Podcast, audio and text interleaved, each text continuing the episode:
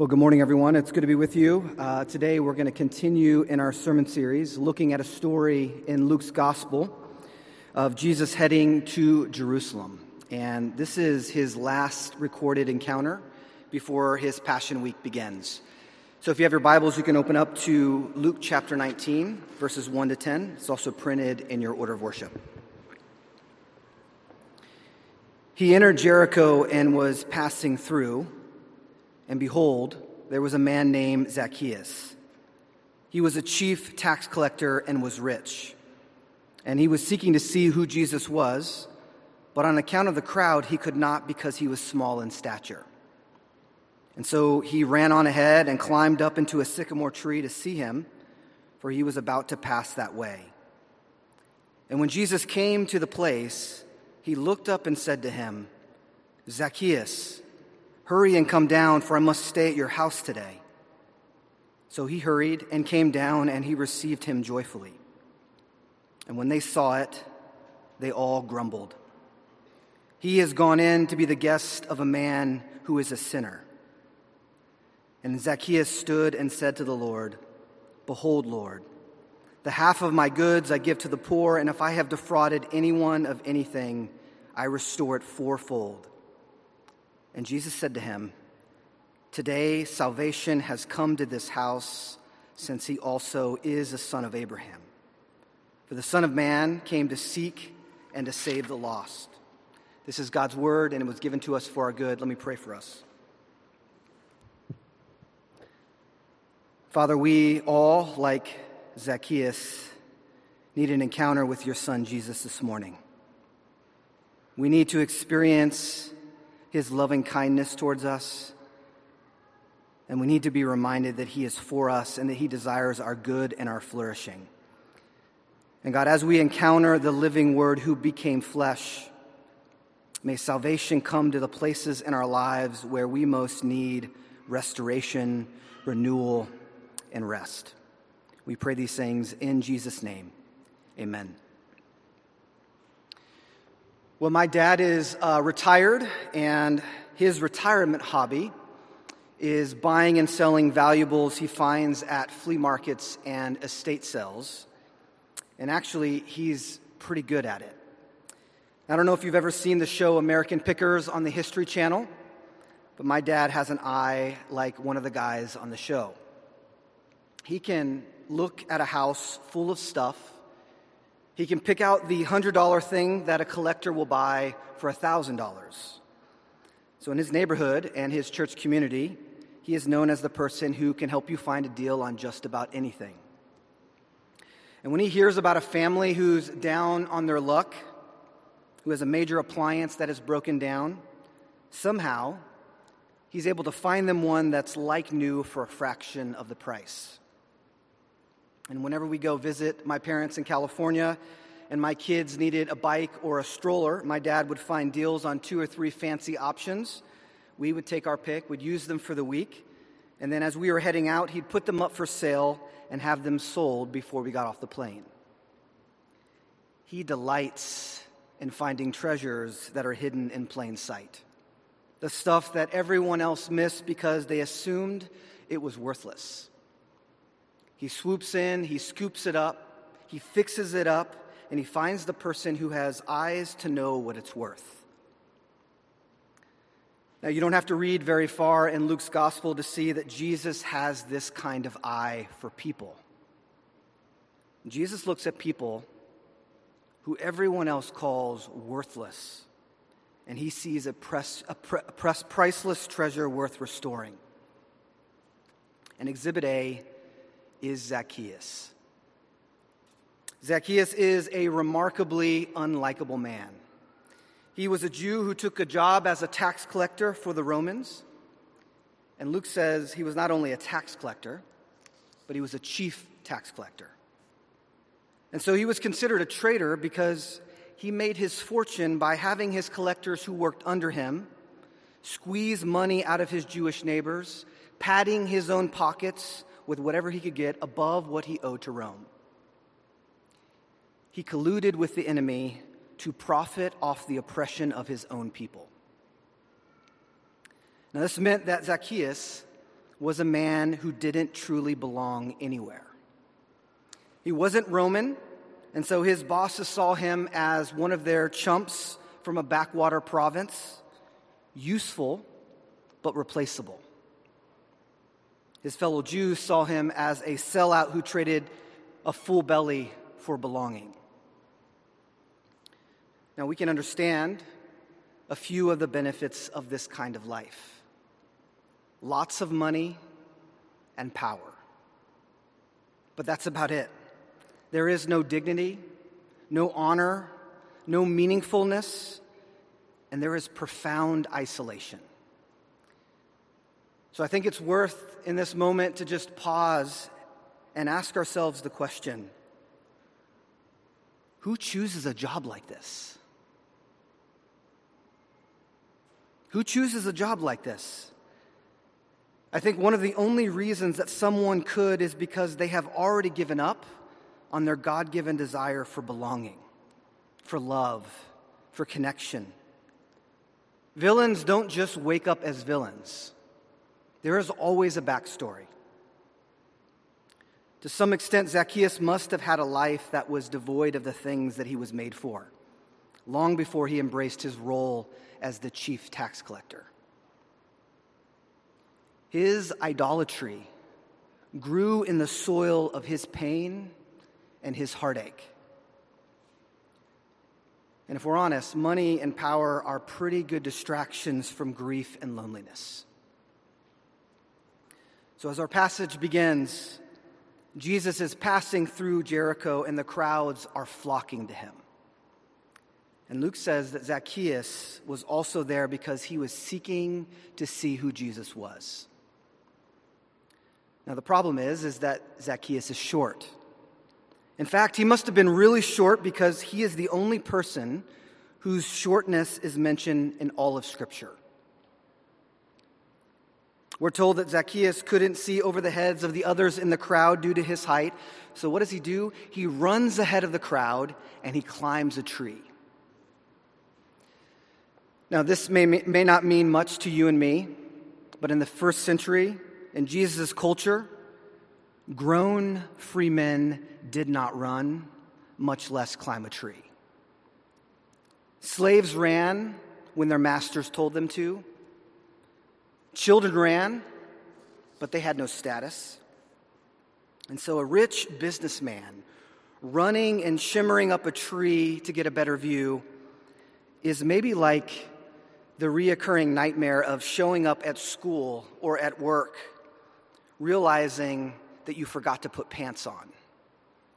It's shameful, it's humiliating, it's what people are going to think about from now on when they see you.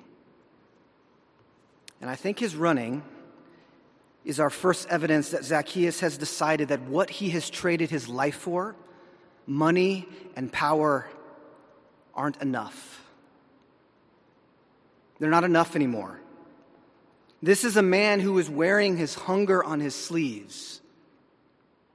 He had turned off the spout of desire for love and belonging a long, long time ago, but something about Jesus gives him hope. And likely he would have heard the story of how Levi, the tax collector, had walked away from his booth as a tax collector to join Jesus' inner circle. And surely Zacchaeus had heard the rumors, right? That, that Jesus eats with sinners. But what does a man who raises the dead and then enjoys the company of prostitutes and traitors look like? Here is where we find Zacchaeus up in a tree as Jesus is about to pass by. Now, Jesus is pressed on all sides by people who want to see him, touch him, get his attention. But to the complete astonishment of the crowd and Zacchaeus, Jesus stops under the tree and he looks up and he speaks to him as if Jesus had expected him to be there all along. Jesus must have had to shout to be heard over the commotion of the crowd Zacchaeus, hurry and come down. I, I must stay at your house today. And this man doesn't hesitate for a moment. He hurried down, and Luke tells us that he received Jesus joyfully. And immediately, a grumble begins to spread throughout the crowd. Just as the elder brother grumbled in the parable of the prodigal son. The crowd who had just praised God in the story previously, when they saw Jesus give sight to the blind beggar, cannot bring themselves to rejoice when Jesus offers soul healing restoration to someone who has harmed them. They are deeply offended. And they mutter resentfully about Jesus. He has gone to be the guest of a man who is a sinner. Because they are sure in their hearts that Zacchaeus doesn't deserve it. He doesn't de- deserve grace. Now, in contrast to Zacchaeus, just a few stories earlier, a rich young ruler sought Jesus out and asked him what he must do to inherit eternal life. And the text says that Jesus looked at him and he loved him and said, You lack one thing. Sell everything that you have and give it to the poor, and you will have treasures in heaven, and then come follow me. This man was very rich, and he walked away from Jesus terribly sad.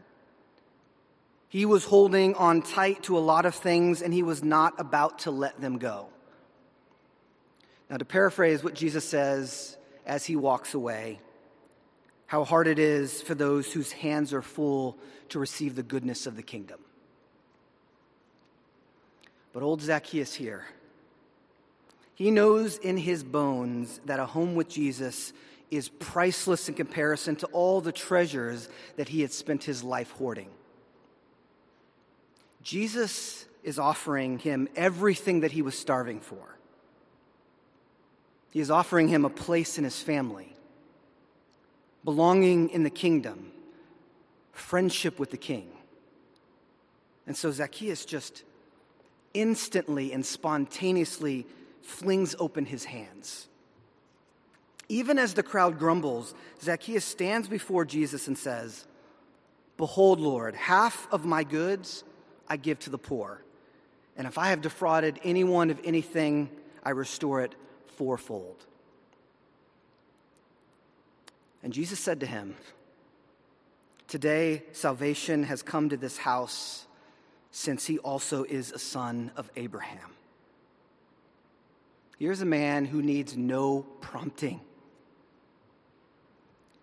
And when the crowd can't see it, or let me just say it this way when the crowd refuses to see the miracle before them, a camel going through the eye of a needle, the impossible happened. Rich, conniving Zacchaeus' heart had turned from stone to flesh.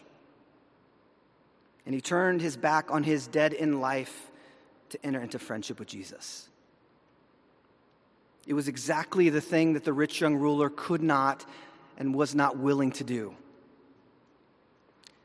Zacchaeus was dead and is now alive. He was lost, and now he is found. He was blind, and now he sees. And in this moment, the love of Jesus creates a different kind of prodigal son. Jesus' extravagant love creates an extravagant son who gives generously because he has received generously. And Jesus says, This is exactly why I came to seek and to save the lost. Now, when I think about where we can find ourselves in this story and what it means for people like you and me, there is a recent movie that comes to mind. I don't know if you guys have seen it. It's the movie Cyrano, starring the actor Peter Dinklage. Uh, Dinklage has a form of dwarfism, so, like Zacchaeus, he is very short. And uh, you might know him from the movie Elf uh, as the guy Buddy calls an angry elf. You also might know him as one of the main characters from Game of Thrones. Now, Cyrano is based on a 150 year old play about a brilliant man who is a celebrated poet and a master sword fighter who nonetheless believes that the woman he loves will never, never love him back because of his physical appearance. Now, in the play, he has a remarkably large nose, and despite his fame and extraordinary talent, he tragically believes that his ugly nose prevents him from ever being loved. But in the movie, instead of a large nose, Peter Dinklage plays Cyrano as a man who believes that he will never be loved because of his dwarfism. Now, in an interview about the film, Dinklage said that the point of the retelling is that anybody could play Cyrano. He said, I happen to have a physical difference that helps me relate to the characters in terms of feeling unworthy of love, unworthy of being chosen.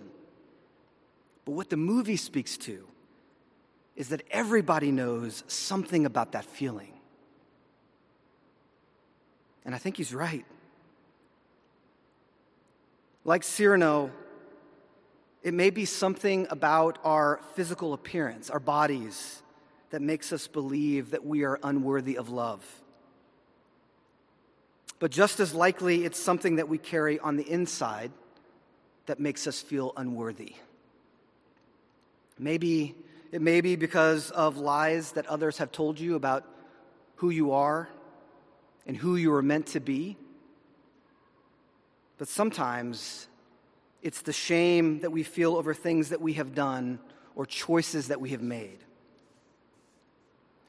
You know, like Zacchaeus, our idolatry and defenses grow in the soil of our pain and our heartache as well. There are parts of us that we have disowned, parts that we have agreed are unlovable, and so we work really, really hard to cover those things up with more acceptable, impressive outer shells. And some of us have become hard and prickly and reject others before they can reject us. But, church, what if? What if the parts of you that you have disowned, the things that you dislike about yourself are exactly the thing that draws Jesus' compassion, his love, and his care. We tend to think that God loves shiny things, right? Like what the rich young ruler shows off.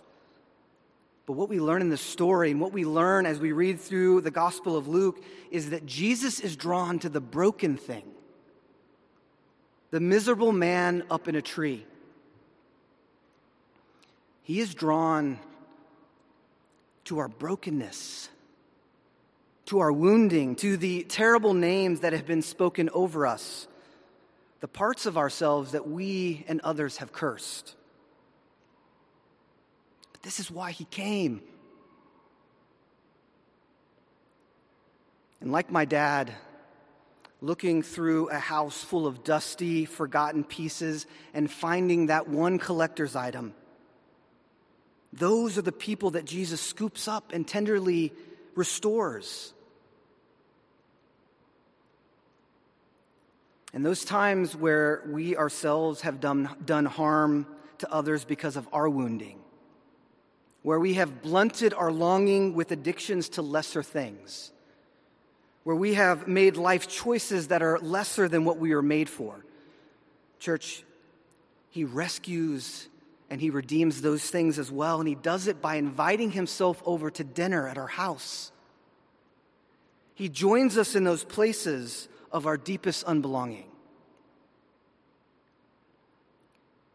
And it's in this invitation from Jesus into the parts of ourselves that we have very little hope for that we, like Zacchaeus, come alive. He scoops us up and He reveals in us the glory for who we are created to be. And He yokes our worthiness to His, so that there is nothing that God thinks about Jesus that He doesn't think about us too. As the late Eugene Peterson would say, here is the good news that changed Zacchaeus' life that spring day God loves you, He is on your side, He is coming after you, and He is relentless.